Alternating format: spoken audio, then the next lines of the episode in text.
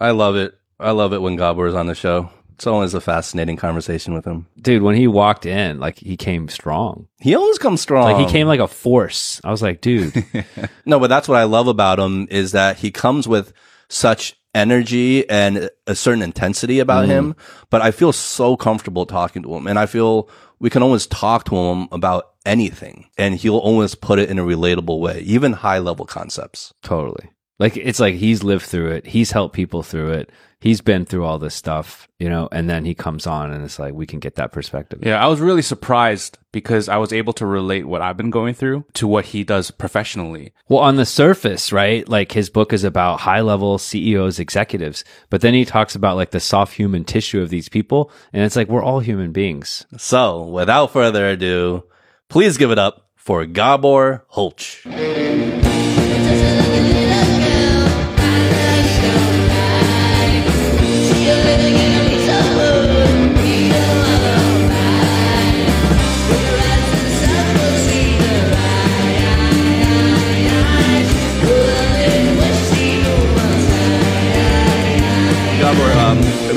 Started recording, I kind of cut you off, and you were talking. Um, you were trying to like talk about this point in your life right now, and how exercise is helping. You want to elaborate a little more? And we can start off from there. Well, there is the there is the hardship part and there is the exercise part.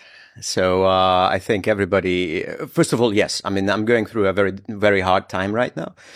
Uh, I was Per- just personally, you mean? Like, what- personally, yes, yes, yes. Not so much professionally, or if professionally as part of it, it's because of the personal bit didn't allow me as much focus on my job as I would have wanted. So it started with the pandemic, uh, and it started with two forced separations from my family. Uh, one in 2020 and one in 2022. Both of them started with a casual business trip with a carry-on suitcase. And then for the, the two times different reasons, once because of the pandemic and the second time because of this uh, zero COVID post-pandemic lockdown in Shanghai, I went on a business trip in Europe and I wasn't able to return for over half a year. So in uh, it, this happened both in 20 and then it happened in 2022. With just a carry-on luggage. Yeah, that's right. I was supposed to go away for two weeks, uh, ten days, and then and then in 2020, I, I went on a business trip in March, and I returned in September. But I came out of the quarantine in October, and in 2022 again, I went abroad in March, and I never returned officially. Right, so now I'm I'm visiting back. Uh, that time, the um the, the lockdowns and the zero covid kept going on we kept in touch with my wife on online basically and then um, when in in september uh, the leader of this country made this speech that we resolutely uphold the zero covid policy then we decided that we would move the family headquarters over to budapest so this this was one of the main reasons and then uh, i mean you know from our uh, pre-recording discussion how uh, stressful it is to renovate. Uh, we had to renovate my Budapest apartment. Uh, I uh, I lost my father very unexpectedly. In the meantime, and there were a couple of other very hard times in the family. Yeah. Well, I think it's impressive um, how you landed on your feet because I can't tell you how many stories I've heard, um, including you know my own life, how drastically like our lives look different pre and post pandemic. Yes, that's right. Yeah. That's right. And I haven't answered the exercise bit. Oh yeah, yeah, yeah. So I think, uh, well, it really depends on your personality, but negative energy comes out in different ways for different people. I am an extrovert. I am fairly restless. I am, uh, how do you say? I have a proactive personality. So I try to reach out and I desperately need quick feedback from the rest of the world in private life and in professional life as well. And of course, one of the problems when you, well, pandemic was very much about isolation, not only in the physical sense, but also in the, in the symbolic sense, which means that it's a little bit like playing ping pong in the way when you fold up half of the table and then you, you really play Play as ag- yourself. Exactly, exactly. There is not much, you know, you sit in front of computers very often. For example, I coach uh, high level managers at technology companies who are not allowed to switch on their cameras. Oh, because they are they are they were locked down and sometimes now they are they are working in a in a technology company where could there could be something on the whiteboard there could be something behind them they are they are simply not allowed to use cameras so you coach for hours and hours basically talking to yourself Wow. right um, and also, you know, sales was more difficult, so you reach out. Uh, so this kind of frustration, it has to come out somehow. And when I have a temper, so it, if I don't control this, it can become quite nasty. It it becomes this kind of uh, sour remarks uh, to the people who are in, immediately around me. A little you say- passive aggressive. Like it leaks. no, it's not not even passive. passive. it's aggressive. It's not passive. it's, it's, it's very openly aggressive. And the problem with that is during the lockdown is, is that, uh, one of the disadvantages of the situation was that, that uh, when we became upset and when we became either passive or openly aggressive, we hurt the people who were closest to us because those were the people that we were locked down with. Right. And you really have to carefully manage this. And for me, this is exercise, always has been. I was a, I have been a martial artist since I was about, um, in my early teens. And I discovered that martial arts is amazing because in a martial arts class, and then eventually if you practice against a, a full size boxing bag, then it's a mental fight, you know, it's an imagined fight. You can do all of those things that are considered antisocial in real life. and that's an amazing, liberating feeling. So this is what I meant by, uh, because when I arrived, you said, Oh, you look great. Yeah. And I gave this kind of bittersweet answer because I understand why I, I look fit and self-confident because I did an awful lot of sports. But also inside, I don't feel mm. as good as I sometimes mm. do. So it was like those negative emotions were driving your exercise, right? Absolutely. Yeah, that's, yeah, that's, that's, where the bittersweet Literally, comes I mean, if you, if somebody did like a Rocky style footage of my face while I was doing my running, or it would be this kind of distorted face. Wow. Well, thank God you have that outlet, right? Because imagine, you know, some people never find that outlet. Yes. Or, ne- or never really realize it or never take advantage of it. And Mm. then it just gets bottled up. And then who knows? Who knows Yes. what, what explodes, right? Well, I mean, do you know the hit the pillow scene from Analyze This with Robert De Niro? it's a little bit like that. I mean, that's it's so fascinating because everyone's gone through different experiences. But if you think about the overall mood of the world, we're still recovering. Like some people are not even in recovery stage; they're still like living that pandemic mindset. And if you think about the billions of people around the world and how they were impacted, if the overall mood of the earth is a bittersweet, sour kind of mood, that might explain a lot of the decisions that are being made at the macro level because the entire world is still sick a little bit, right? Very much so. Uh, very much so. So there are, there is evidence to support that. For example, I work with much more completely burned out executives as a coach now than I did, let's say, five years ago, or interestingly, even during the pandemic. Uh, basically, high level managers, you know, I, in China, in some other Asian countries, I coached executives who were locked down with their people in factories, in offices.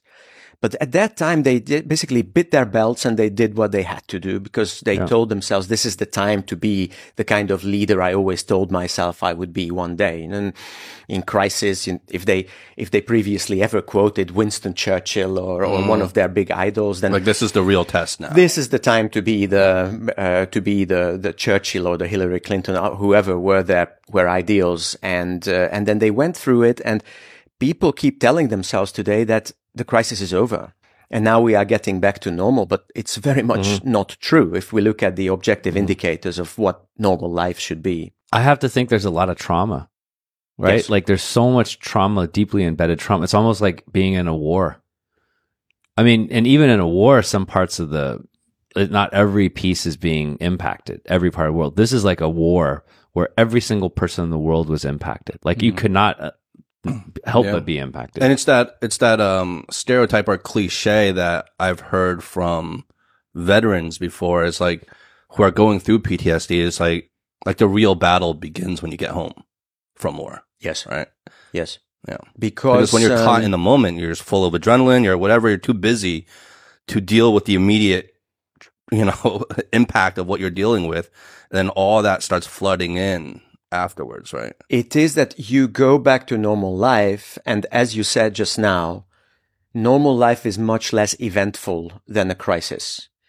So in a crisis, you always know what to do next because life throws you a, a never ending to do list on a very short attention span. And then you go back to normal life, which could be a normal day at the office, which could be your family life, which could be, I don't know, you, you do a strategic job and you are supposed to draft or you are supposed to build a new business. But tasks in normal life are much fewer and farther between than during a crisis. And basically what the human mind does is that it fills this empty space with content and with meaning. And this meaning, this content is, is, is very often negative these days because people are not so inspired as they were before. They don't have as a clear picture about the future. They, even if they do, they don't trust the future that much. So basically just imagine that you, you have an hour to think. People think about completely different things today than in 2017. Mm. And this is why, uh, and then people also tell themselves, and this is the interesting thing I noticed when I'm, when I'm coaching high level managers is that people have serious post traumatic stress disorder issues. And some of them are overgoing a different kind of trauma now than they did before. So they are not even at the PTSD stage. But since the, the objective crisis is over, they keep like slapping themselves in the face and they say, stop whining. Now it's not COVID anymore. Now you can go back to the office if you want to. Now you can work on the long term future. You can stay with your family. But then in the meantime, mm-hmm. there is this kind of bad vibe uh, mm-hmm. that, that many of many of the people don't know what to do with. It's almost like you don't have the excuse anymore of the pandemic, and so maybe a lot of people are also realizing what they were doing before they didn't really enjoy so much, and they kind of don't want to go back to that life. But at the same time, it's like, well, I don't have an excuse not to go back anymore. So it's a feeling of being lost. There is a rhetorical technique that we use in executive coaching, and that's to catch a rhetorical question that the coaching participant says, utters, and turn it into a a genuine question mm. that you have to answer. Mm. And one of the most powerful questions that you can turn from a rhetorical question into a real question is, what is wrong with me? Because people keep asking this question in difficult situations. They look in the mirror and they say, all right, it's not COVID anymore. There is no lockdown anymore. I, I get back my office. I, I get back my future with what is wrong with me? Why I, why do I feel so mm. bad? Why do I have such a vague idea about the future? And why does it not motivate me anymore? And then the coach or psychotherapist or whoever you work with turns around the question and they says, all right, could you please answer this question specifically? What do you think is wrong with you? And when you start working with this question and, and basically put your finger on the pain points, then genuine healing or growth can restart because then you can say, right, uh, what, what is wrong with you? Is it that you ran out of money during the pandemic? You lived up your savings? Is it that, uh, let's say the family was locked down together and you are not on so good terms with each other as before? Is it that you lost your team during the pandemic? There was, there was huge turnover in teams, for example. And one of the big questions, sorry, one of the big problems is that new team members who came on board during the pandemic, leaders don't know them and they don't know each other. Very often they haven't met face to face. And then the leader is in charge of creating a community. Mm. And everybody is telling us because technology has very strong marketing that it's easier to create a, a global community with technology. So this, this poor international leader sits in the middle of the spider web which is made of, of radio waves and, and, and wires and says, what is wrong with me? Why, why can't I keep my people together? Why can't I motivate them? Why can't I give them meaningful feedback? Like, why, why is, why can everyone else do it but me kind of feel? Of course. And everybody, everybody tells you they can do it because, because, uh, they put it on LinkedIn and yeah, they make yeah. like this successful selfie. And yeah. yeah, that's right. You know, I'm just sitting here listening and I feel, I'm, I'm getting a little triggered right now because I feel like a lot of the things that you're saying, uh, personally, I, you're basically saying all the things that I've been going personally, I've been going through, and and even when speaking with uh, my fellow brethren here, I'm in that position where I feel like, who, what the hell's wrong with me? Like, what is going on with me? I am not who I am. or who I recognize. And I even went to see a therapist for the first time in my life recently. Mm. And I felt like it was bullshit. So I said, you know, it didn't work for me. Right. But, um, but nonetheless, I'm, I mean, I just feel like what you're saying right now is hitting all those buttons that I, that I've been, that I've, that I've grown, you know, Mm. from work. My, my, my company reduced by half, right. During that, that time to my personal career, right, has been going downhill Right. because of the economy. Family life, I just gave birth to twins. My wife was pregnant during the whole lockdown. Wow. Um, we just we've been moving around nonstop. It's just everything, just bam, bam, bam, bam, bam, hitting me mm. like a like a like I'm literally fighting Mike Tyson, yeah, yeah. right? Mm. And that's how I feel like. You're fighting for Mike Tyson's.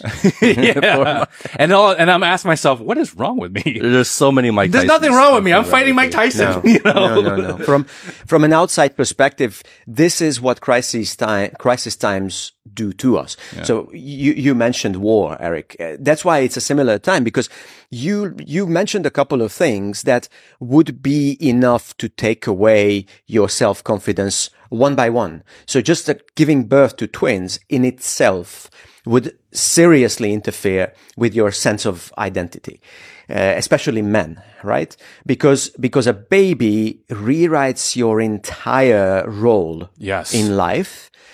Um, all those things that we consciously know are important, like for example, uh, men are fairly protective of the separation between their professional and personal lives.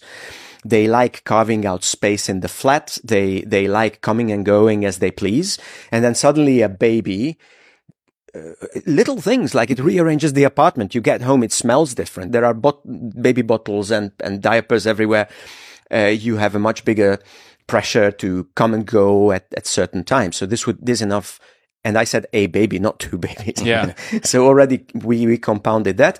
Plus, if your professional life doesn't go as it usually goes, then it upsets this whole cart once more.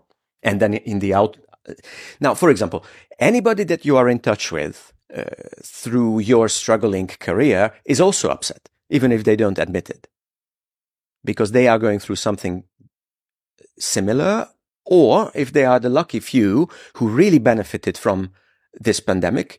They were manufacturing medical masks or they were selling one of those IT systems that everybody started using uh, suddenly. Their life is not so easy either because everybody else is annoyed and impatient and irresponsive. Mm. So, so this, this kind of vibe is just going around and around. And this is, I would say, and this is why, uh, well, I, I really loved your five seconds about psychotherapy, but th- this is why, um, uh, why people either they can be professional helpers like myself, or they can be your church group leader, or they can be a very wise aunt. But what they are basically doing is answering this kind of question, like, what is wrong with me? Yeah. Another thing that you can do, but it's quite difficult, is to prioritize these identity crises that are piling on, on one on top of the other. Sit down with the people who are who are um, affected, and and talk to them. Like it's a very very difficult choice because as a professional and a father, which one do you tackle first? I want to give you your flowers because what you're just saying right there. He's going to that send you a bill by the end of the session, right? and those five minutes of, of what you were just saying right there, five, ten minutes, what you're saying right there, compared to my hour session with my therapist who did not even get close. Like he to- hit the mark. Yeah, you, uh, God cause you were just bam. Like the mm. finger went ba bam. You went right to the pulse, right? Mm. And, and you're funny because you're like, you're laughing about the whole like five minutes of therapy Second, about five seconds of therapy. Like, I agree because I literally spilled my guts and literally what the, what the, what the person said to me word for word was, yeah, I've never talked to someone as chaotic as you. Uh, I have to think about this and how to, how to work with you. I'm like, what? yeah, that's not, It's like what a thing to tell like a, a client or, or a patient. damaged You know, you know what I would have done. You're so much more Wait, hold fucked on. up than anyone You know I've what I would have done, and I've done this like in, in a, just a regular doctor, like and like I I remember going in something like very minor compared to what you're going through, and it was that just like why how can you even be in the profession that you're in whether you're a doctor or a psychotherapist if you have no empathy or compassion like if you're just treating symptoms and i literally and this is like supposed to be a well respected person and well respected i literally walked out i said you have no business being a fucking doctor and I just like walked out. And I would have done that. I mean, I think, and in your situation, because mine was just like a minor, maybe I had a stomach ache or something. Was it the same therapist? no, no, no, it wasn't a therapist. It was like a, a like doctor. like a like a Ah. like Like a, a medical. Yeah, and I was like, but Ah, it I was, see.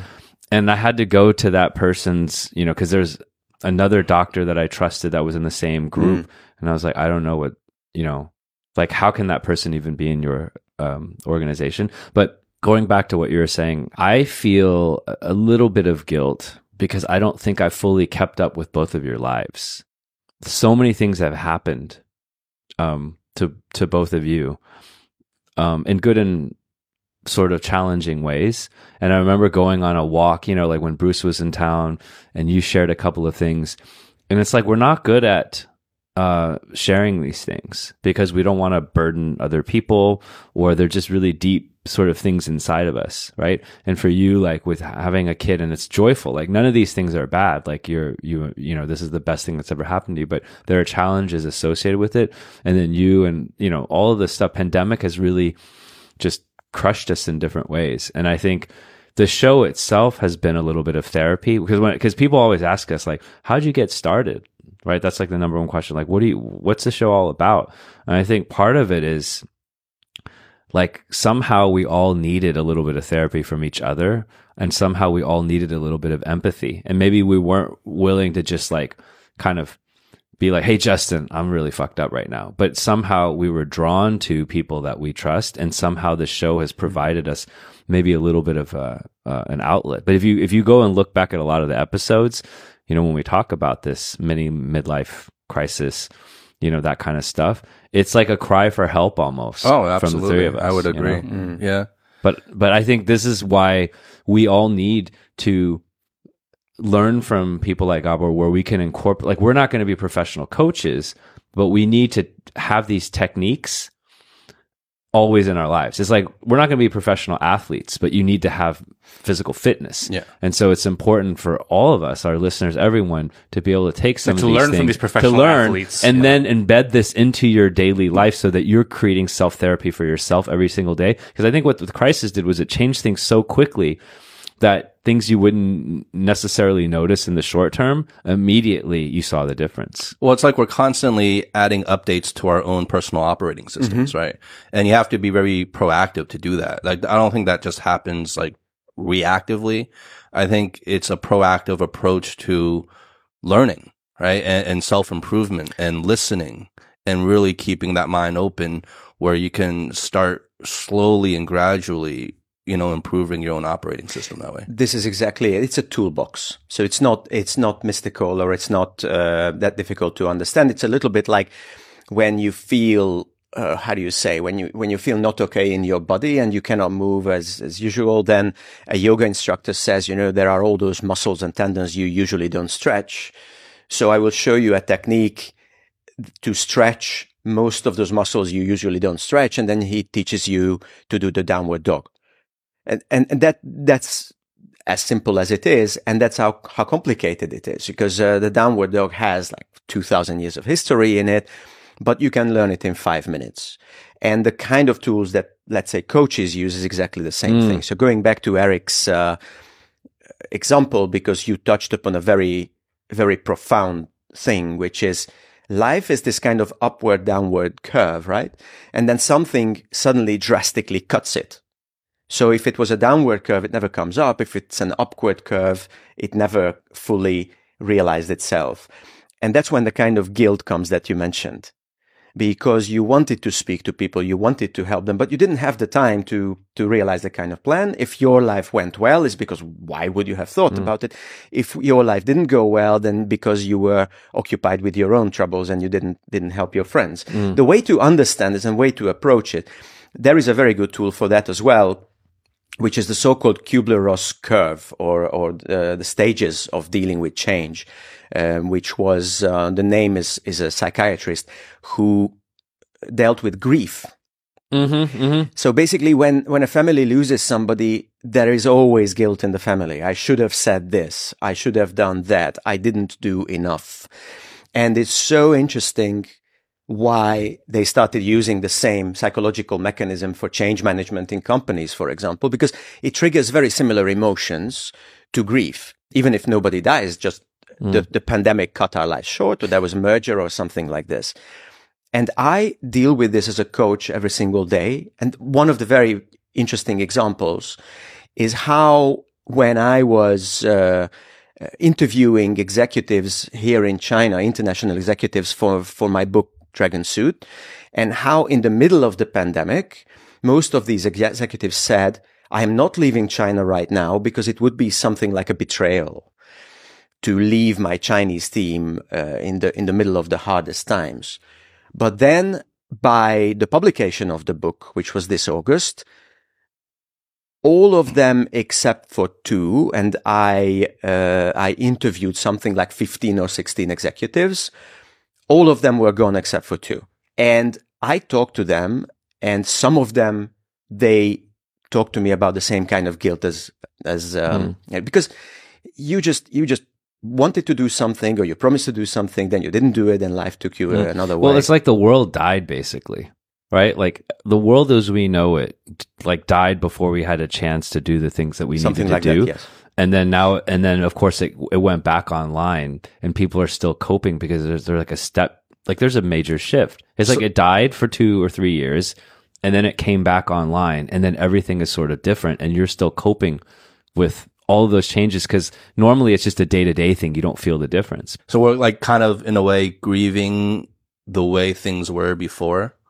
In another way, you can have survivor's guilt even if nobody died. hmm even if just other people went through a very difficult time or lost their money or um, or um, lost their business or had to leave abruptly from the place where they lived for years. so like what Howie, well, all of us, but and and like I think like Howie had a lot of change in his life. So what he's been through, it sounds like when you're dealing with executives, right? They're just human beings, just like Howie, and like you have to address the human being first. Oh, we talked about this at one of our other podcasts, and that was very interesting. That one of the things I learned uh, coaching executives is that uh, they just get these these heavy armors and and outweighed responsibilities. Yeah. But I actually learned this as a coach because when I was a young coach, then uh, how do you say most of the executives that I coached outranked me by far right? You st- you start you you just started up um, just started up your business. Let's say you have been running your coaching business for 4 or 5 years. You start coaching uh, CEOs you you look up because you feel those people are demigods basically. Yeah. and then you start talking to them and you get to this soft human tissue underneath all the power and responsibility and so on. And this was seriously, seriously tested during these times. Because, because the, the responsibilities became even bigger. Even like one of the Chinese executives that I um, interviewed for Dragon Suit told me most people in my position, in my uh, executive position feel this is not what we signed up for right? When we, when we worked hard to become COOs or CEOs or CFOs, we never wanted, wanted to be basically battlefield firefighters. We wanted to run a healthy business. We wanted to plan strategy. We wanted to implement it. We wanted to give feedback. We never, never wanted to deal with this level of, of, of, of like this Crisis, array of critical issues. Exactly. This conversation reminds me so much of our first conversation because we talked about trauma, we talked about cabin fever in our first conversation, we talked about the midlife crisis, Right. Right, is which all has threads kind of tying to what we're talking about now as well. Yeah, and I do remember very specifically we were talking about you know these uh these CEOs, these people we put up on a pedestal, who we think are these gods or these heroes, you know, these leaders, and we look up to them and they they seem like they know it all and can do it all and they have this suit of armor. And I remember very clearly what you were saying then was like when you peel everything back, they have the same questions we do. And they're just as unsure about life as we are. Mm-hmm. Right? They wake up in the morning and get out of their beds feeling just as insecure as anybody else. If maybe even more so because of the responsibility they carry. and because they cannot share it with so many people. Yeah. Because there is a very strong pressure on these people to create an image, image. of, of security Exactly. and, and self assurance. So if you look at, especially if you look at the, um, how do you say, especially if you look at the workplace, you get to the top of any hierarchy, there is almost nowhere where you can cry on anybody else's mm-hmm. shoulder. You don't want to do it upwards because it's already your investors mm-hmm. and your board. You definitely don't want to the show chairman of the board. exactly. if you are a CFO and you share your weaknesses with the COO, mm. there is inter- internal competition. It's a disaster. You don't want to show that face to your people, to your clientele, to your suppliers. So most of the time you toughen your lips. And if you're lucky, then you have friends or you have a support group or you have a family who would understand what you're going through. Like it's hard to show vulnerability and so your outer armadillo shell gets tougher and tougher while your inside gets more and more tender you know and then one day when it gets exposed and then i think like i imagine as a parent it's the same thing because you're the ceo the executive in the family and then you, you can't be weak because like you're dealing with babies 100%. I literally think about that. I literally think once the kids get a little bit older and they really, you know, we have language, we can communicate and they actually watch me and, and probably, you know, follow my footsteps in a way. I am not showing them any weakness, you know, mm. no way. Because that, I, I think about that. I think about that. Okay. I know you do. That's why it's funny to me. Yeah. I know you. because also on the show, I, sometimes I may not reveal as much because I think about, and I know my peers listen to this. You know, they listen to Yeah, me. yeah. You know, and I have as a as a certain role, I don't want to come across as weak. I want to do some self check of the thinking though, because like when you first said that, it didn't come across like, like, is that healthy? Should you be like completely invulnerable uh, in front of your kids? Is that a good thing? Well, I'd uh, argue it isn't, but yeah, go ahead. So there is there is a complex dynamics here for the following reason.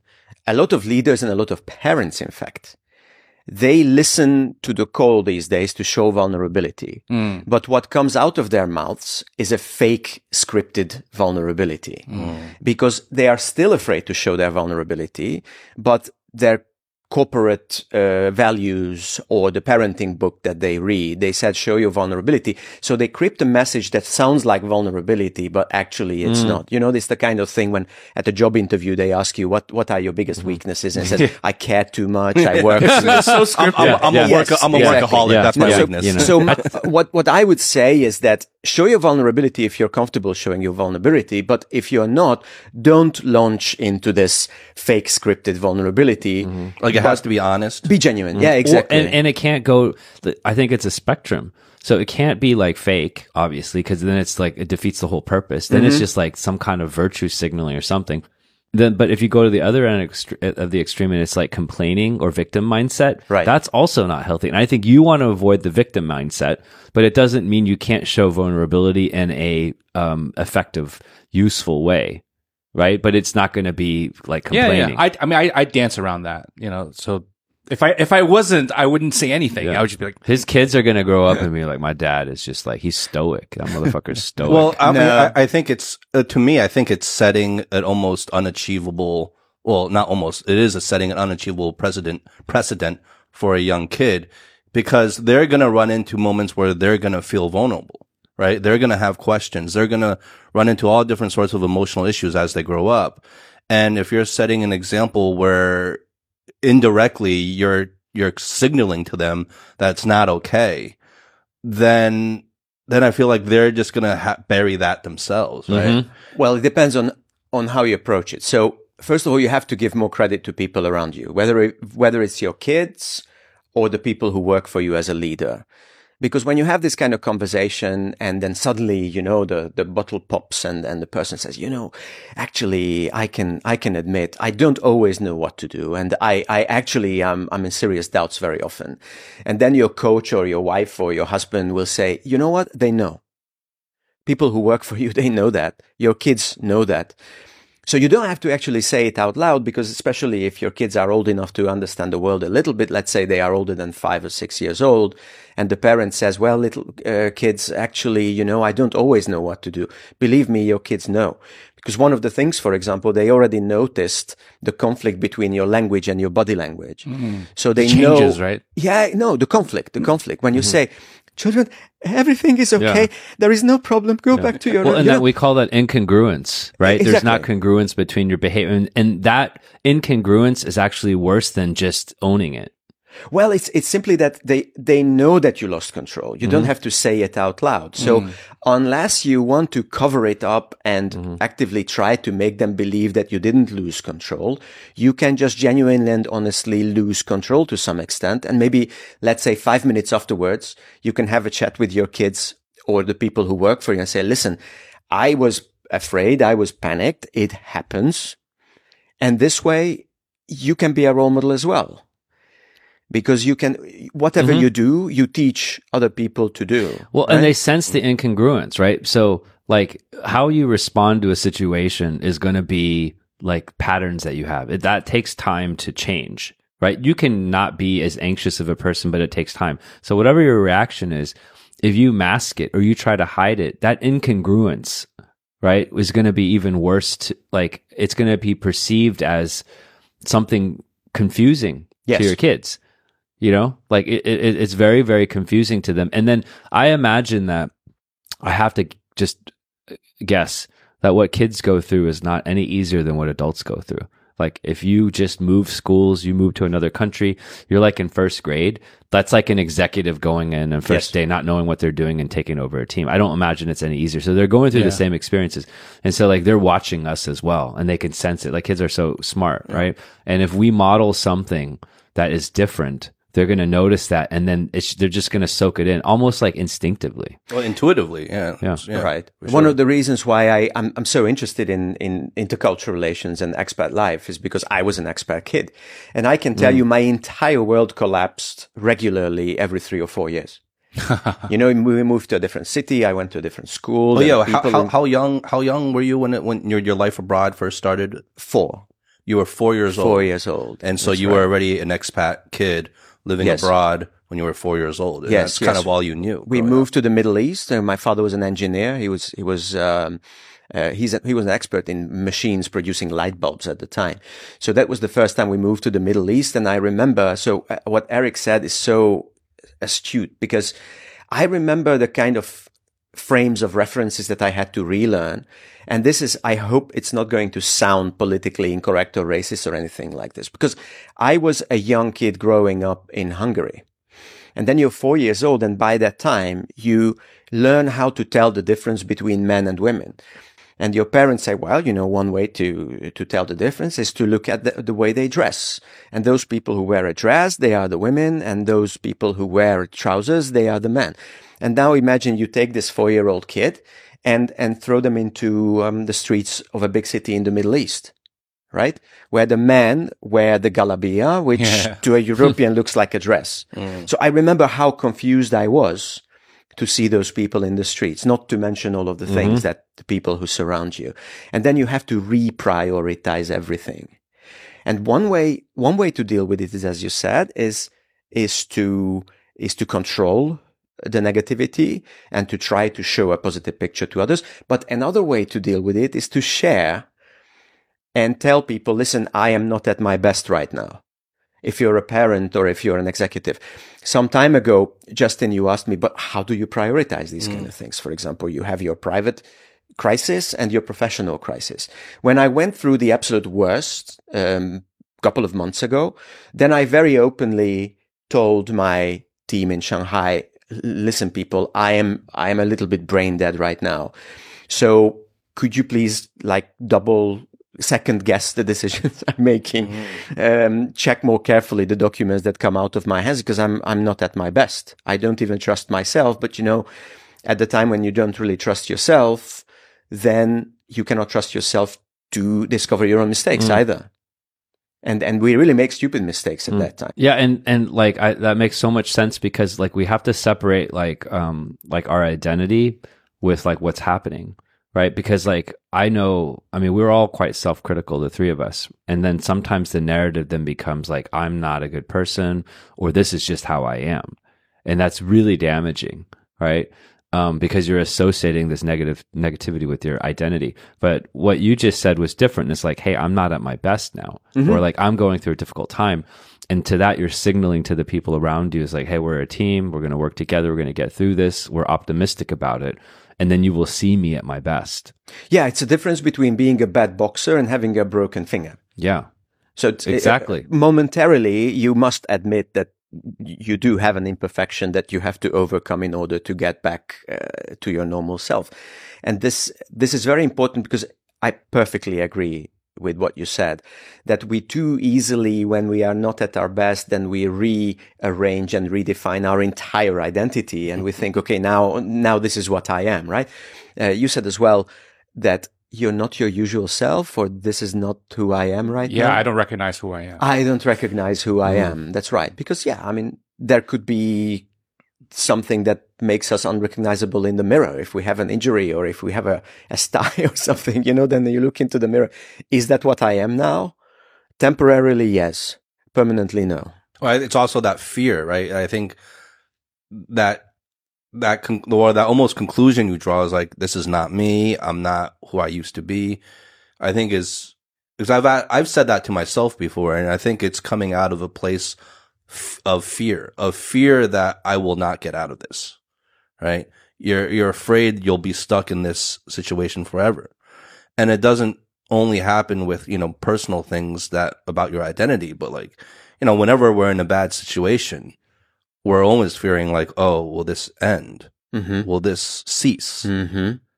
Because if it doesn't, that's like the biggest nightmare you can think of at the time. Yes, Yeah. yes, yes. And you're not alone with this. I can, I can, I can even look at very high level uh, of the kind of strategic decisions that I deal with when I work with C-level executives. And then look, you can look at companies don't go public right now because they don't trust the future. They, um, uh, mergers and acquisitions are at very low levels because, Mm. because people cannot trust the image of the future that they have in their minds. People are reluctant to make big decisions. They can't hedge, right? You can't hedge. Yeah, not just they cannot hedge. Okay, I think it's a combination of they cannot hedge because they don't know what will happen next, but also because the end state, the vision that they have in their mind is not attractive enough because they don't believe it will actually happen, right? Companies keep telling us, okay, we are going to grow this way. We are going public this way, but but they don't really trust it. It's more like people are trying to convince themselves. Like they're telling themselves that. yeah. Exactly. Exactly. Let me ask you a question then, okay? When there's optimism, people are sometimes more willing to do things.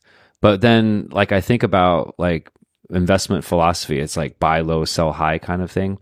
Um, when there is a lack of optimism and trust, is that actually the time to act? Or I don't know, what are your thoughts on that? It it really depends. It really depends. You can make both kind of mistakes. You can make the kind of mistake that and and this is the mistake I have the tendency to make when you keep pushing when it would actually the time to give yourself some time to think and recover. And you can make the opposite mistake of of staying in that hot bath a little bit too long mm-hmm. and convincing yourself that even if you tried, you would probably fail. So I have to look at the specific example of that person. Not by the least because it very much depends on your personality and it very much depends on your values that you built up through your family upbringing, your education, your professional life, of, of, of which kind of mistake is, is easier to hmm. make. Sometimes people just make both kind of mistakes hmm. in different situations. Because like when you look at like success stories or like companies that innovate or people that have innovated, a lot of times it comes from the toughest times. It's like you learn the most during like the crisis because you're forced to. Like in good times, sometimes we get soft. In tough times, then we react, right? And so innovation happens as like this thing happened and like there was no other road, so I had to find a new road. You know, and I have to think that like a lot of this And the upside is the greatest when things are bad because yeah, you're starting from a because low you're starting place. from a low yeah. point. and then it forces you to think differently and not just incrementally. Well, that's like being like an opportunistic, right? Like opportunistic, like, you know, in the business example, people, like what you were saying, Eric, like people are making moves when ex- exactly when times are bad because let's say prices are low. Um, people are desperate. So people come in and take advantage of those and mm-hmm. exploit those situations. And, you know, if mm-hmm. you, if you bet correctly, you can make a lot of mm-hmm. profit. Yeah, it's like when your back ag- is against the wall, then you're going to have to figure something out. And it might not be the most conventional thing because when things are going well, everyone's just going to the same market, just all doing the same thing. Well, one big question is the lessons that you learn in one time period, how applicable they are in the next time period. This is quite important because, for example, if you look at the generational differences, which are cultural differences in companies, then there are all these lessons that came from the baby boomers and then my generation. I was born in 71 about working hard, accumulating a lot of reserves, uh, being ready. I'm embracing in advance for, for difficult times. And a lot of those lessons were lost on the millennial and, and the younger generation because they just didn't find those lessons very useful. So when, um, when a baby boomer said at a law firm to one of their young colleagues, you know, work your, work very, actually you use these kind of words, work your ass off now try to accumulate prestige, try to try to get close to being a partner, try to save a lot of money, buy three apartments, because things will definitely go wrong, and you will need all this influence and all this money and all this security. And of course, the millennials said, "La di da, no, I I uh, really want to, you know, uh, add value and and be my own person and so on." But now they are beginning to learn the, um, the utility of these kind of lessons. So these kind of lessons are are coming up uh, again. Or let's say you becoming a father of twins, right? You could share the wisdom that you learned from that. And that could be completely lost on the next person because they are either well before or well after. Yeah. They the could be living of- in abundance and they're like, what are you talking about? Well, and this is like so what great. our parents like. We always talk about like growing up, and then our parents it's like another language. It's just Mhm. like, why are you telling me this, mom? You know, like it, none of this applies because she grew up during Mhm. cor- crisis wartime, and then you realize, first of all, it's so deeply inculcated inside you that it's in there. It's like in there. It just hadn't come out. Yes. And then one day you realize that actually your parents having the benefit of having 30 more years on the planet, they actually know something, Mhm. right? And then if you haven't lived through a crisis, the world is about crisis. It's just like if you don't hit one, you're just being lucky. At some point in your life, if something hasn't happened in your lifetime, either you haven't lived long enough, um, or it's just like human nature that we don't live that long. And it's happened like in every generation. Yes. I completely agree. Yeah. And this reminds me of something I want to ask you, Gabor, because I've always felt from our previous conversations, um, what I've always appreciated about how you contextualize things is you, you give like kind of like, you put things in the context of time and even sometimes history of how humans have evolved in certain ways.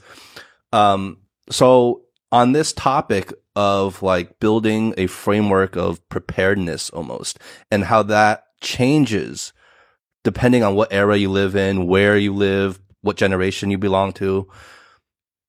Where do you think with with all this talk about the future of let's say AI Mhm. and how that is going to reshape basically everything, right? Um this huge question mark and Howie and I talk about this all the time. This huge question mark of the skill sets that we deem valuable today may be completely different five, ten years from now. Mhm. Um, what's what's your opinion on that? And do you have some sort of hedge on the future going forward in in in in, this, in regards to that? That's a question I often contemplate. And also that's a question that comes up in my work very often. So for example, in October, I'm going to make a keynote speech on how people from different cultural backgrounds use the same technology differently. So for example, how the same app uh, communicates differently with different people depending on their cultural backgrounds, how people build different apps based on their cultural background. So, for example, in China, the typical response time is much faster than in Europe. So, of course, if you build a European app and a Chinese app for the same communication purpose, then you build it, build it in a completely different way. How self-driving cars will drive differently be- depending on where they program them, where the program was written. These are absolutely fascinating uh, questions. I think there are two things to keep in mind. The first one is that however complicated the tool is, they are always tools. And when we flip over and then, and, and we think that the technology itself is like an alternative universe rather than a tool to connect people, then we then we start uh, worrying very seriously, right? So Then it becomes ex- existential, right? It becomes existential. So, so um, let me give you two examples. One is when you can use computers to play chess online with another player, you know exactly what the computer is for. But when two computers play chess with each other, what's the point? We understand that the computers now can play better chess than humans, but what is the point of two computers playing chess? And if computers always beat humans, is there still a point of playing chess with computers? Or should we you know, let computers play chess with each other and then humans play against each other because, because that still hmm. has the original point of chess. Well, two com- like I mean, just like on a technical note, like I hmm. mean, I know you're making a bigger point, but two computers playing against each other help the algorithms improve, right? And um, then, of course, innovation or learnings from one industry then go into other parts, mm-hmm. right? So, like, like you know, we invest in the pure science of technology or computers playing against each other because then we can adapt those algorithms to other fields, right? I mean, like we exactly started it. off with like Yes. you know deep blue in chess and then like AlphaGo and all Mm-hmm. that stuff. But then we've used that machine learning in pharmaceuticals or you know other types of industry. So there, I mean, but that's more of a a side, you know. I don't think it is because just imagine now how they use artificial intelligence in marketing, for example, or in, in, in creative professions. And then you say, there are, okay, first of all, there were artificial intelligence tools that could, that could write copy. I mean, do copywriting for marketing. And then people realized a lot of these copywritten materials that computers write, computers read as well. So you have to uh, optimize them for certain, certain search engines and certain algorithms. So basically now you can write books with artificial intelligence, which humans wouldn't read, but artificial intelligence does. So Right? you're, you're almost writing in that language for that. purpose. Exactly. For both, it's like human beings and computers. We all live together because humans need to use computers, and then the comp- and we use the computers as proxies sometimes between humans because I tell my AI to do something, it reaches out to your AI and it does something and it comes back. Except right? computers communicate much faster than humans, so eventually the humans just stand stand aside. Right, Because but- if you use AI to write your Twitter feeds, right, and then you realize, wait a minute, if I if I tweet within five minutes, only a thousand humans read my tweet, but a hundred thousand bots read my tweets, mm. then then if I customize it to humans, it's mm. not so important after mm. all. So this is, uh, but then if the humans are left aside, then what's what's the point of the whole thing? Is AI, you know, working with the executives that you work with, Mm-hmm. is it a topic they're concerned about that they Yes. bring up? Yes, and usually on the surface, the the executive goes to a conference and makes a keynote speech about the possibilities, and then goes back to their office, and they are absolutely terrified of what's going to happen next. What's the fear though for for most? Exactly what I told you just now. Am I becoming irrelevant Mm. by by by by cherishing these artificial intelligence tools? Am I investing my money into my competition, which is a thousand times more powerful? Am I am I using the company's money to build a robot that will take my salary? And this is That's crazy. really, I mean, Yeah. there's, there is there is absolute fear is not even the right. It's like we're building our own enemy.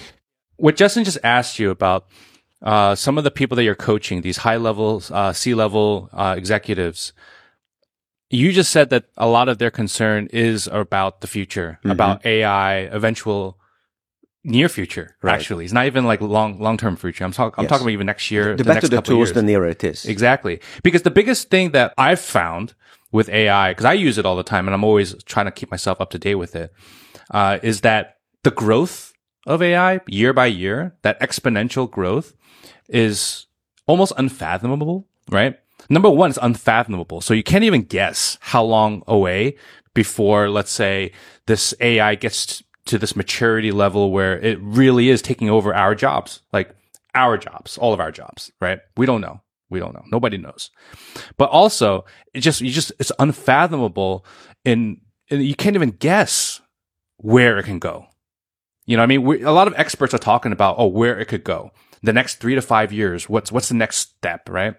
But the fact that this exponential growth, if you want to compare it to, let's say, IQ levels of, you know, let's say Einstein to to uh, somebody that's like an IQ of 100 and they have a real in-depth conversation. That's only a 60% increase of IQ, but I'm sure that person at the IQ 100 is going to have a little bit of trouble keeping up with Einstein, right? That's only 60%. That's not even 1x, right? But once you start doing 1x, which is at the rate of AI right now from like ChatGPT, let's say ChatGPT 3 to 4 is 10x. Just think about that in perspective, you know? Uh, now what, what's next? ChatGPT 5 or 4.5 that's coming out very soon, right? What's that? Right now, ChatGPT 4 is already at Einstein level.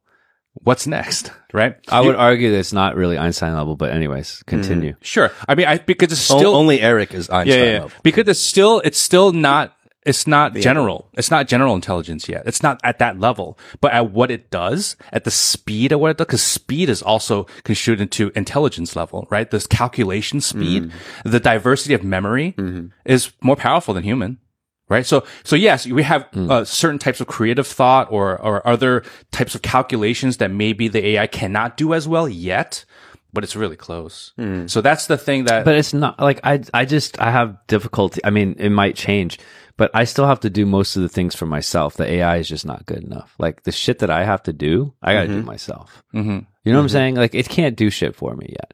It really can't. Like it can help do something and get like 60%, 70%, right? But it it actually can't like it can't order my meals for me. Like it can't make doctor's appointment. I mean, like I It need can. to have the conversation. You have no, it the can't. plugins. No, no, it doesn't. It doesn't because it can't get it right. That's the problem with um, AI. It doesn't get it right. I think we can put the question a different way. You said order my meals or make a doctor's appointment. But I think the, the real issue here is that when you order meals and order doctor's appointments, those are human issues, right? So the, the, the whole thing makes sense because there are humans on both ends of the equation. If you look at, let's say, the 10 biggest companies, 10, 10 most valuable companies in the world, Amazon only makes sense in an artificial intelligence world if there are humans on both ends who are looking for each other because artificial intelligence doesn't need Amazon, right? Artificial intelligence doesn't need Google either because they don't need an interface to look for products and information. And uh, AI certainly doesn't need to advertise because, you know, uh, the, the product would just speak for itself, the solution. LVMH is one of the most valuable companies in the world, makes absolutely no sense in the world of artificial intelligence because the AI doesn't drink and doesn't aspire to expensive um, bags and and so on. So I think this is why this fear is not grounded because the moment um, AI or machines take over one aspect of life, then humans either uh, how do you say bring that to the next level or create an alternative next to it, which makes much more sense for the for humans themselves. So uh, my my favorite example is mobility technology, right? And how, for example, from the from the uh, mobility with animals, we upgraded to steam engines and then in, uh, internal combustion engines. If you go back to the time of Jules Verne, uh, science fiction writer uh, in the 19th century, then of course it's logical that when engines, steam and combustion engines take over mobility, then horses disappear from the world.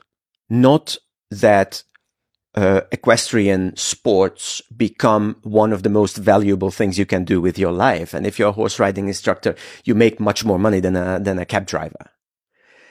So I think the same is going to happen with artificial intelligence as well, because people will just let machines do the kind of stuff they don't want to do so that they have the time to do the stuff mm-hmm. that they really want to do and they create much more LVMH style companies mm-hmm. Mm-hmm. which make no sense in the in the artificial intelligence world but make all the sense in the human world Yeah, I mean that's what my intention. But I'm not like rejecting the idea that some you know bad things can happen.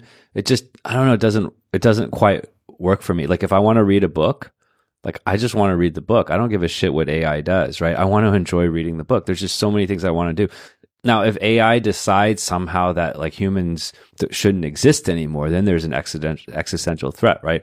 But I view the, all of this stuff as just technology, like whatever name you want to give it, hmm. because I think in in prior times there were similar threats, and in fact maybe even more threatening than AI. right? Based on where the society was at the point, like fire or whatever it is. And then people are like, oh, this is going to, this is to, it's to be so scary. So this might be the thing that changes everything. It could be. So I'm not, you know, rejecting that outright. But at the same time, I just view all this AI stuff as a tool. It's just basically like computers. Or go to a large international leadership conference and look at what the key issues are. So you go to go to a conference of the Communist Party in China. You go to a leadership conference hosted by uh, Harvard Business Review, mm-hmm. or you go to a halal banking conference in Riyadh. What are the issues? What are the most paid keynote speakers in the world? Do they talk about how to compete with machines? How to make the same amount of decisions in, in one tenth of the time?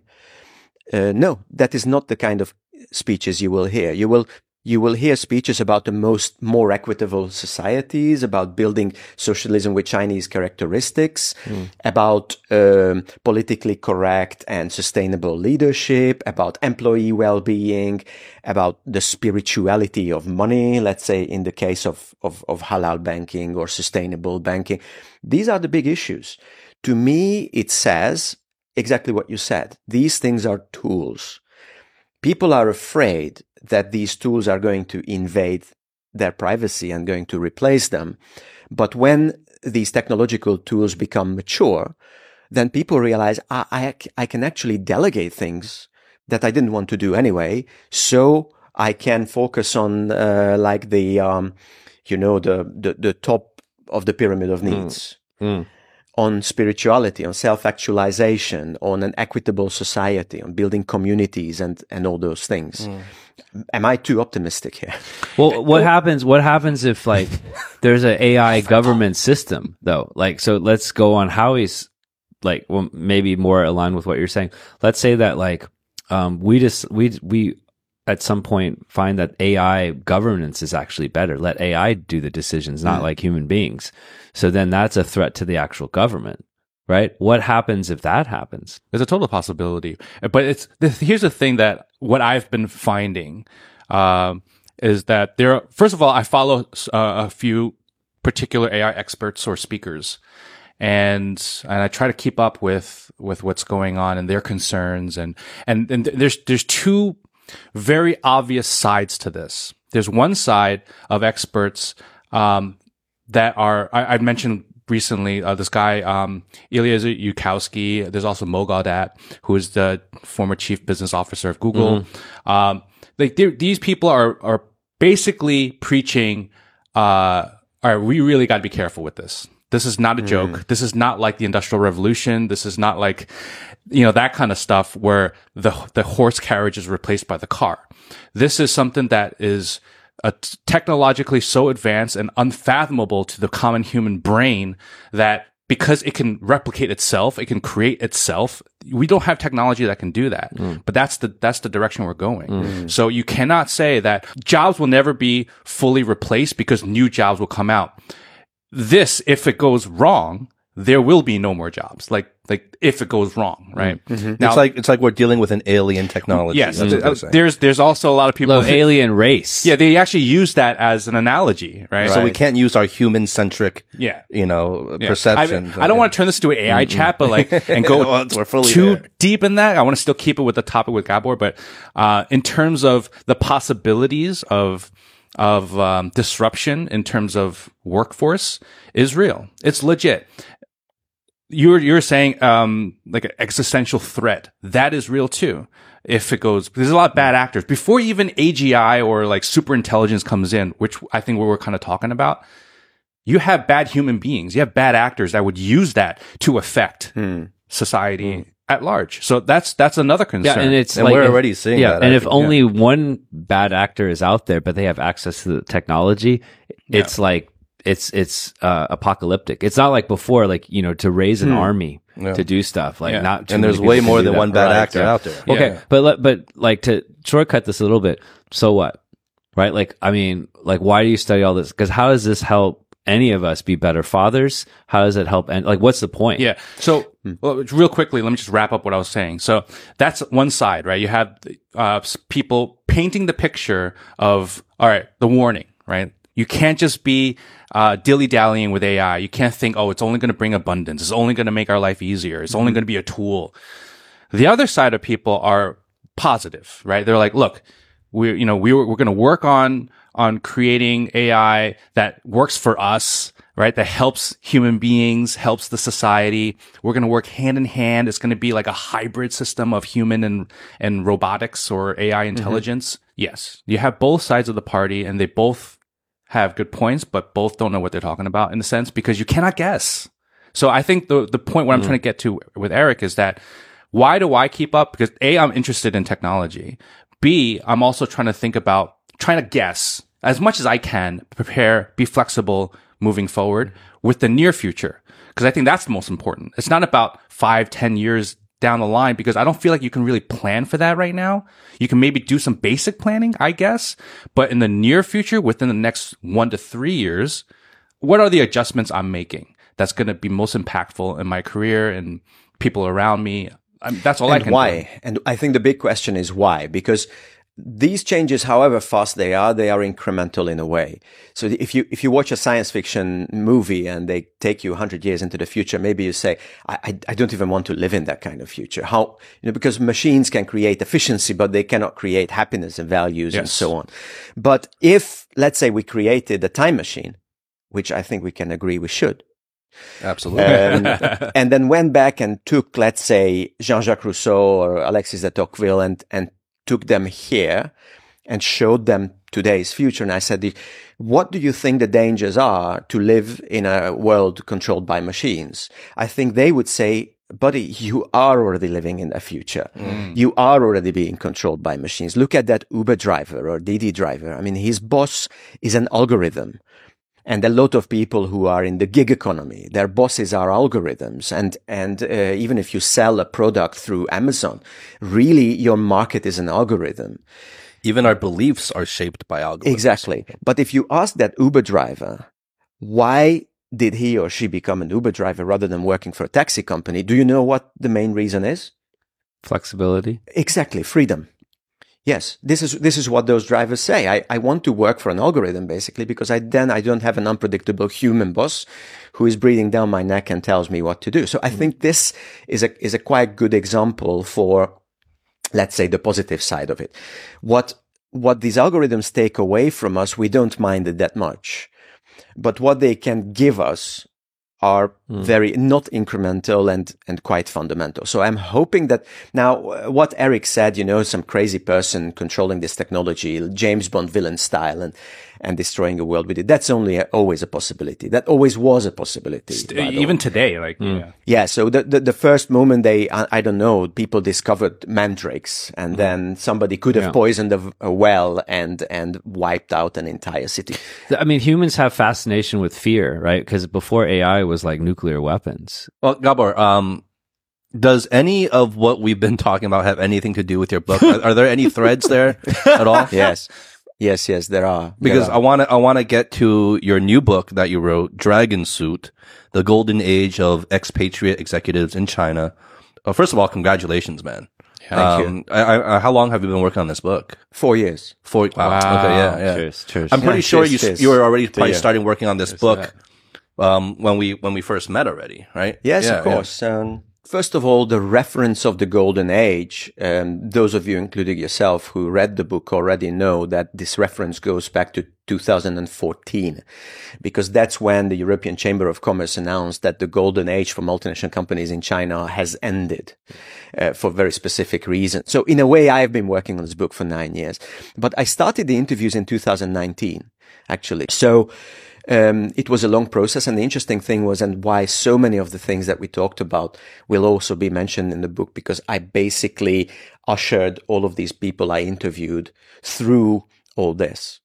So many of them at the beginning, they were all China based international executives. They talked about their experiences in China. And then, then the pandemic came. Some of them were locked down in China. Some of them were stuck outside of China. Some of them came back. Some of them didn't.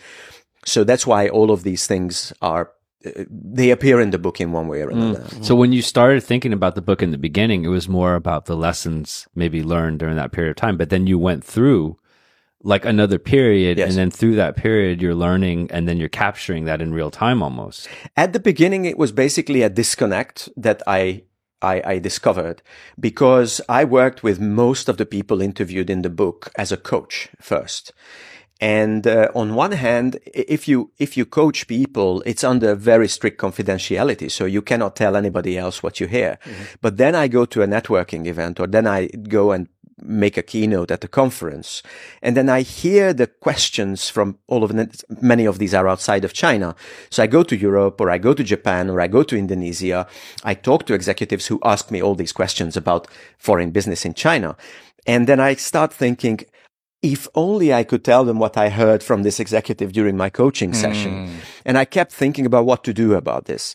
So what I did is I had to wait until the coaching contract expires. And then I went back to my coaching clients and I said, listen, I'm working. At that time, it was supposed to be a paper. I'm working on this paper. I would like to interview people. Could I interview you as a writer as opposed to your coach? And then I systematically brought back some issues that they mentioned during the coaching uh, calls or coaching dialogues, be- depending on face to face or online coaching. And this is how most of the interviews came by.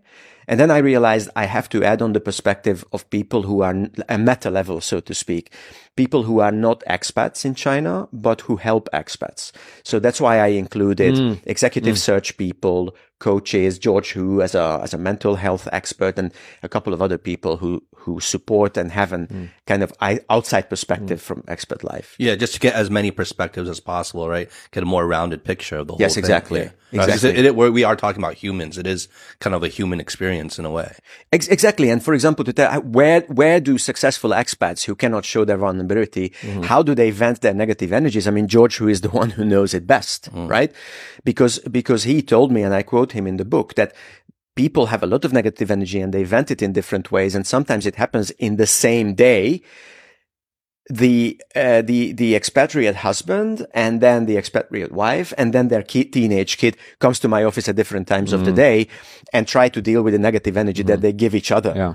In the family. I mean, this is like a special moment. It's almost like a scient- mental scientific experiment that happened globally, like, you know, uh, Shanghai lockdown, right? Like, I mean, from a sociological evil point of view, experiment, you- but it's yes. an evil experiment because they talk about this. Well, what happens if like you then segment 25 million people Mm-hmm. into, you know, uh, like thousands of different small, and they can't really you know, coordinate, right? What happens? Shipwrecks. Exactly. There's, a guy that studies like shipwrecks and how does Mhm. society form. So it's almost like you brought humankind to some kind of really prehistoric condition and you can study that. And so the people that were involved, like yourself, that were helping people through this time period Mhm. also have a very powerful perspective because they can aggregate information across a broad audience. Right. And for example, the self and self conflict and guilt that you mentioned.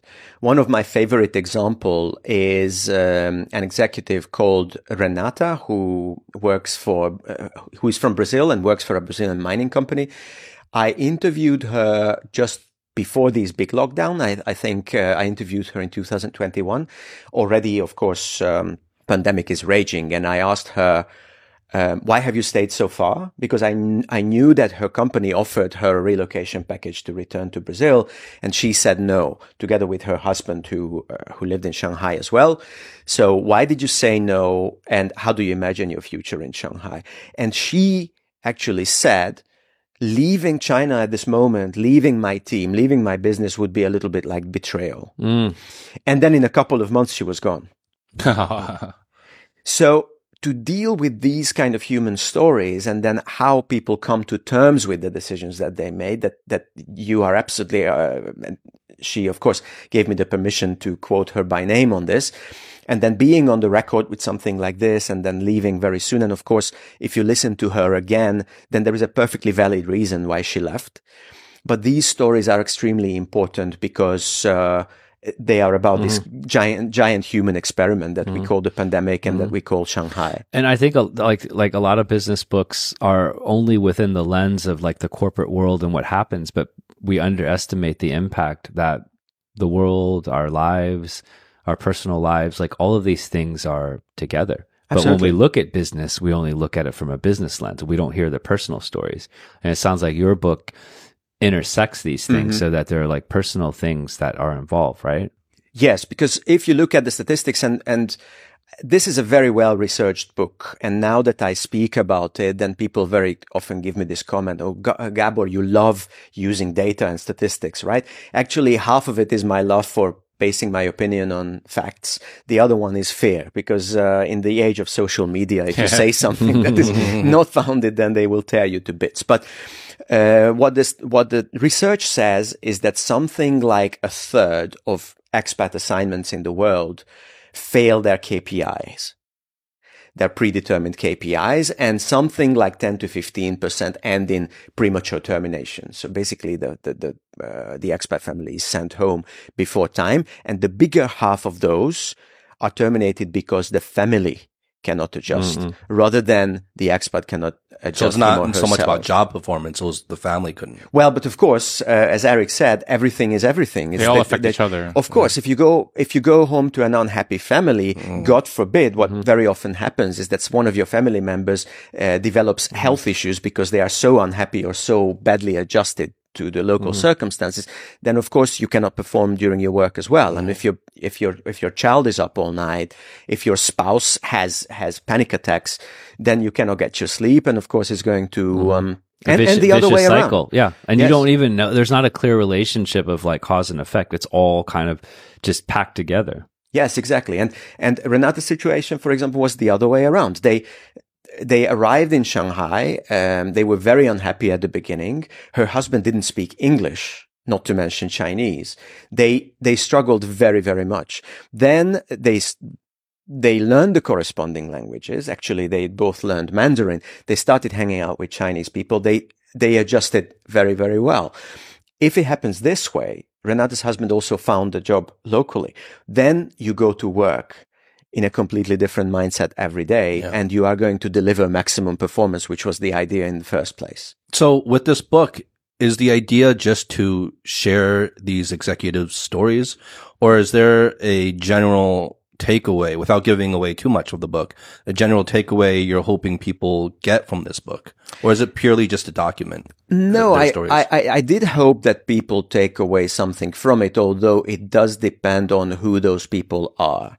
So if the reader is a future expat mm-hmm. anywhere, not just in China, then I am really hoping that they understand the hidden 90%. If we want to talk in terms of the iceberg model, they understand the hidden 90% of expat life and they prepare for it as much as they do for the uh, very visible, obvious 10% of moving over to another country, adjusting to those cultural stereotypes like, I don't know, harmony and Confucianism in, in, in China and, and, you know, all those, all those, uh, jingles that people are likely to get from a culture. If the reader is somebody who makes decisions about sending expats all over the world, like a HR manager or a CEO, my message to them is it's time to commission, to choose, select and commission people on expat assignments in a different way. Because uh, for a very long time, sending people abroad on an expat assignment, especially sending them to markets like China, which were dynamically developing, it was considered some kind of a reward your your next step up in a in a corporate career. But a lot of people actually they were not crazy about moving abroad. They didn't aspire to live in another, and that's why so many expats live in a bubble in the society where they arrive because they never wanted to live there.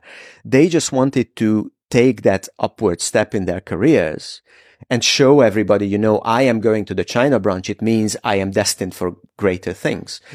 It is equally true about uh, expats from Chinese companies, let's say going to the US or Europe or Japan these days. And that's why while people said so many bad things about expats living in foreigner bubbles here in China, now Chinese expats in Europe and in Japan and whatnot, they live in Chinese bubbles there. Doing the same thing. So I just basically my message to people who make these decisions is listen, it's it's time to send people abroad based on their uh, how do you say their ability to adjust, which is actually measurable, and this is what intercultural experts like myself do.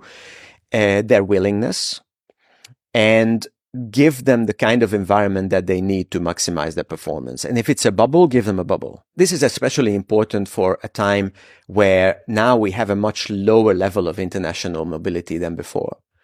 So as opposed to five or 10 years ago, if you, if you send somebody on an expat assignment now, they are going to be much more isolated from other expats, for example, because numerically there are much fewer in China right now. On Friday, I met people from um, from um, a European material science company, and I asked them how many foreign employees did you have before the pandemic, and how do you have now? And they said the number of foreign employees at their um, company that uh, employed thousands of people, it used to be 200, and now it's 10. Wow. So you send foreigners to a completely different environment than before. Yeah. And if they were a little bit unhappy about, you know, being an expat somewhere and they just clenched their teeth because they, they wanted a promotion, they are going to be even unhappier now. Yeah. Yeah, I want to ask you a little bit. I, I I don't know if you have a the right answer right now, but ever since what happened last year here, there was an exodus, right? A Mm. lot of people left, uh, foreigners, right? Uh, I mean, there were numbers of like 60, 70% or something like of, of that caliber gone, right? And you feel it when you walk around and, and even in the circles and WeChat groups, you feel it. Slowly it's opening back up again and you see an influx of new, new blood coming in, right? In terms of the people that you've been speaking with and coaching and, and whenever you're coming back to China and stuff like that, do you feel a different, uh, dialogue happening in terms of that, I guess, circle of friends and environment change? Is Right. that a, a, like high up in terms of a conversation that you have? Completely different. yeah. because different kind of people return to a different kind of place. Both China and cities like Shanghai and the foreigners have changed. So we were talking about this with my wife yesterday because we were talking about these typical Laowai, like foreigner places in Shanghai and how quickly they go out of business or they change entirely. And let, let's say, uh, when a, when a Wagas chain closes down, then what springs up in its place? So the, the foreigners who left uh, before and during the pandemic, they were the very well sponsored international workers from typically economically strong countries, right? Mm. So the typical expats from places like Japan, the United States, Germany, and so on. The new foreigners who are coming in, they are typically either students or people who are coming in from the so-called global south, which is a misnomer because most of them are in the northern hemisphere, but uh, people from Thailand, people from Pakistan, people from India, people from um, many other countries like this. So it's a completely different dynamic in terms of what they are going to consume, for example. And this is this is why there is such pessimism among people who used to cater to the foreigner industry in big Chinese cities. Because of course, oh, right, very good. The foreigners are coming back, you know, but a graduate student from Russia or somebody who took over a, a Japanese manager's job in an automotive company, but uh, the, the same person is from Thailand or Pakistan, is not going to consume the same way as the typical expats did for 20 years.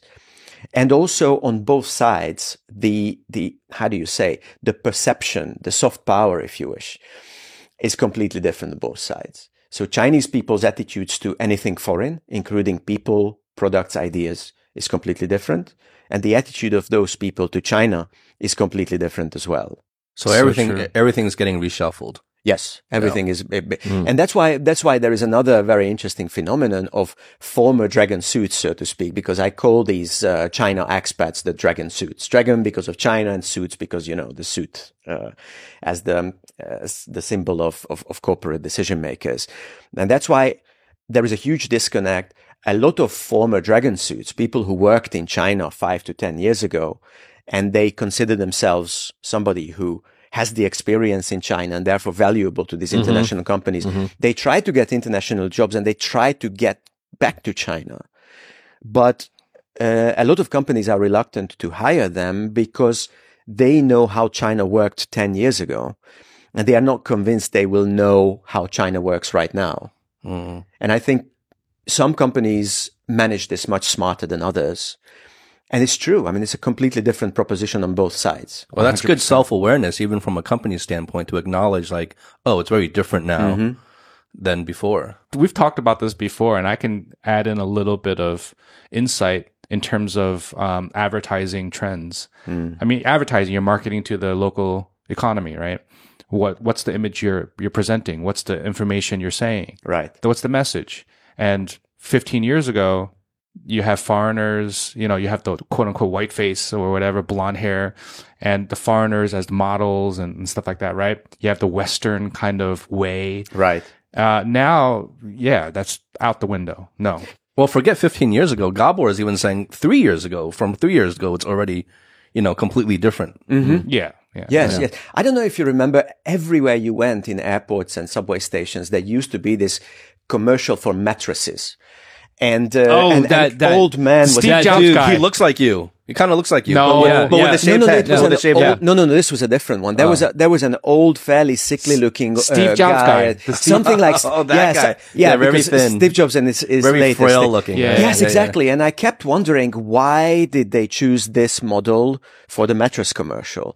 And the and the only reason I could come up with is because that's a foreign face. And you know, that was around ten years ago when being a foreigner, it still stood for prestige and sophistication. And that that time is is over. It's over. It's way over now. It's here. way Yeah. over now. So just before I kind of left, so I went on that business trip and I wasn't allowed to come back. Just before that, I saw a billboard that was again everywhere in in um, Shanghai. Uh, it was about a uh, a shopping center, which was this kind of discount shopping center for global brands, and it said you don't have to go abroad to shop like a traveler right? So that was a, that was a very clear message of yes, we still want global brands, we still want the you know the Nike shoes, and we still want to buy the Australian milk powder, but we don't necessarily want to go abroad to get it. And it's very typical in China as well. Uh, a lot of people still aspire to the foreign education, the foreign investment products, but the trend is definitely to, to bring them in house. Mm-hmm. And that's going to change everything. Because if you, let's say you sell a foreign MBA, but increasingly in the Chinese language to Chinese people, then you don't need an international sales director. A local sales director can do the job much better. Mm-hmm. And then there is obviously a question uh, that mm-hmm. many people ask at the speeches that I make these days. Are foreigners even needed in China? And the obvious answer is yes, because China has international aspirations. But companies and individual managers have to be aware of the the completely different context that they step into in China right now. And not just in China, in other countries as well. I feel like this speaks to just different mindsets as well because we make a lot of a big deal out of like oh things are changing right? But the like things are changing. The world is changing. And those who thrive on change and who can adapt who can go into any situation um you know are going to do better than those who can't mm-hmm. and so like i think a lot of this is a t- is tied to identity and a, in a, not not in a good way. It's like okay, we need this type of person because of this, and it's just a label. But I think truly successful companies and people they go way beyond the labels. They go deeper. Like when they go through the interview process, isn't just about what you've done before. Mm-hmm. It's about how will you learn about your environment. I mean, there are plenty of examples in corporates where they sent someone who was totally not qualified, but that person had the curiosity and the ability to adapt and was way more successful than the person that has 20 years of experience. And I think it's always been like that. You know, of course, sometimes you do need that specific experience. Like, I don't, you know, like, um, how you run a factory in a certain place, right? There's certain processes, but I think that mindset and cultural understanding piece is depending on the role going to play more or less a different, very prominent piece. And that's more about the way people think mm-hmm. rather than what they actually know in that moment. I think the key of what you said just now is that it has always been like that. Mm-hmm. It's except that you can imagine the world as a as a crowded bus where those people who have a shopping bag under one armpit and the umbrella under the other and they are somewhere in the middle they they wish there were turnover on the bus and people got on and off because they want to sit down. And those people who get a good seat by the window then they wish for the turnover to stop because now things are okay. And if you look at the world right now you know uh, china was the one that was the mover and shaker. Let's let's change everything. But now china is getting that seat by the window And now they are saying, well, maybe we can, you know, stabilize things right now and, and uh, create a new status quo.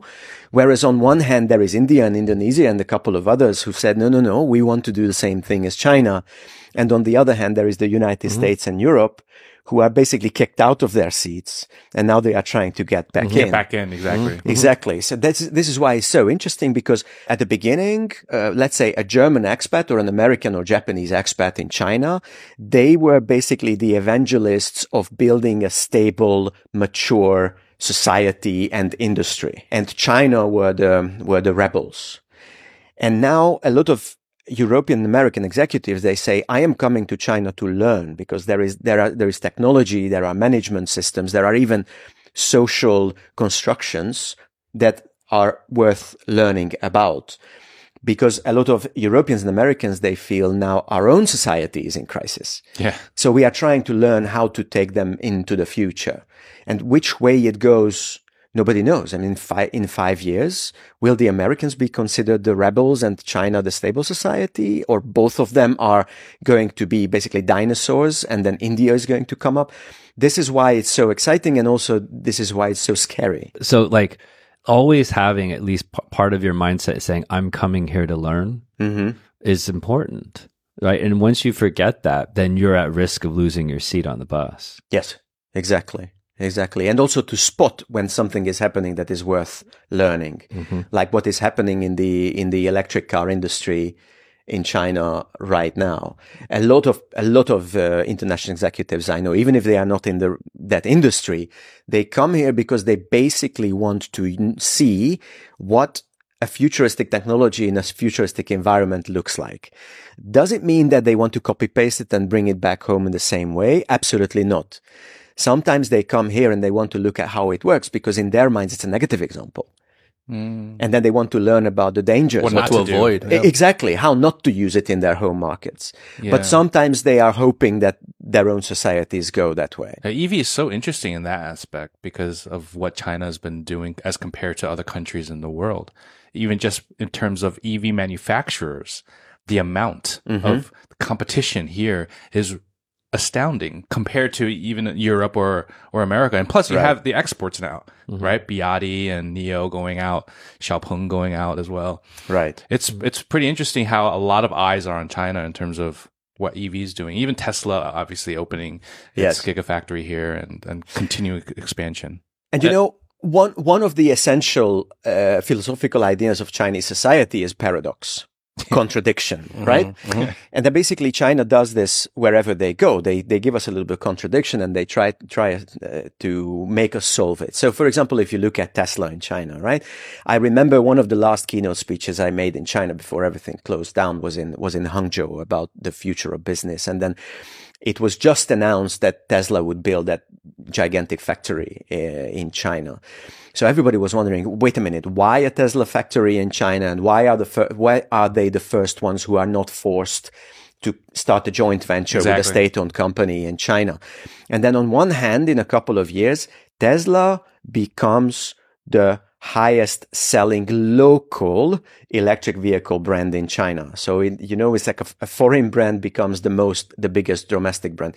But it also started a competition between these Chinese companies and it upgraded the entire industry.